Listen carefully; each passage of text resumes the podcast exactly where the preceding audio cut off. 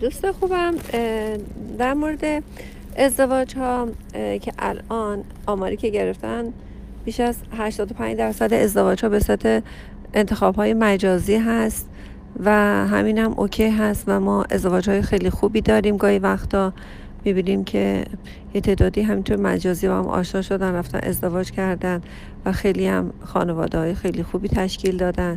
هیچ اشکالی نداره. اصلا نوع آشنایی البته مهم هست که کجا چطوری باشه ولی این محلش هم که بس به صورت مجازی هم درسته.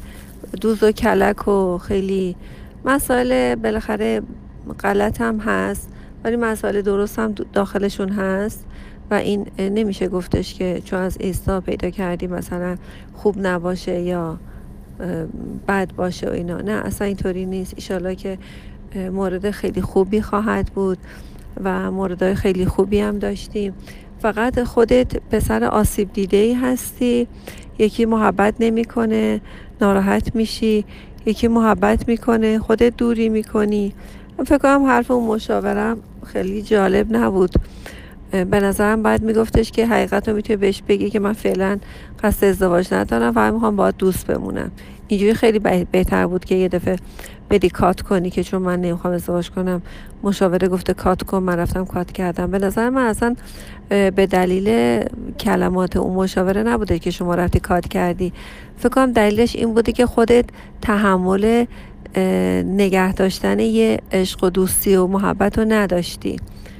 و به نظر من اول آسیباتون رو بشناسین فکر کنم تو این خطاهای شناختی مشکلاتی داشته باشی. خیلی سیاه و سفید هستی.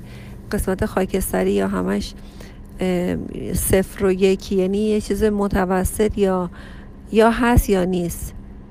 یا خیلی باید عالی باشه یا اصلا نباشه. یه همچین حالت برای خودت هست. تو قسمت خطاهای شناختی باید یه مقدار کار کنی و تست هایی هست. اگه دوست داشتی من آشناتون بکنم. کسایی هستن که حتی می‌تونید که تلفنی هم یا با واتساپ هم می‌تونید که تست بدید و روی تست ها با شما همینطوری کار بشه. من در خدمتون هستم برای مشاوره. ولی آسیب های خودتون و آسیب های طرف مقابل خیلی مهمتره. موفق و شاد باشید و سپاسگزار.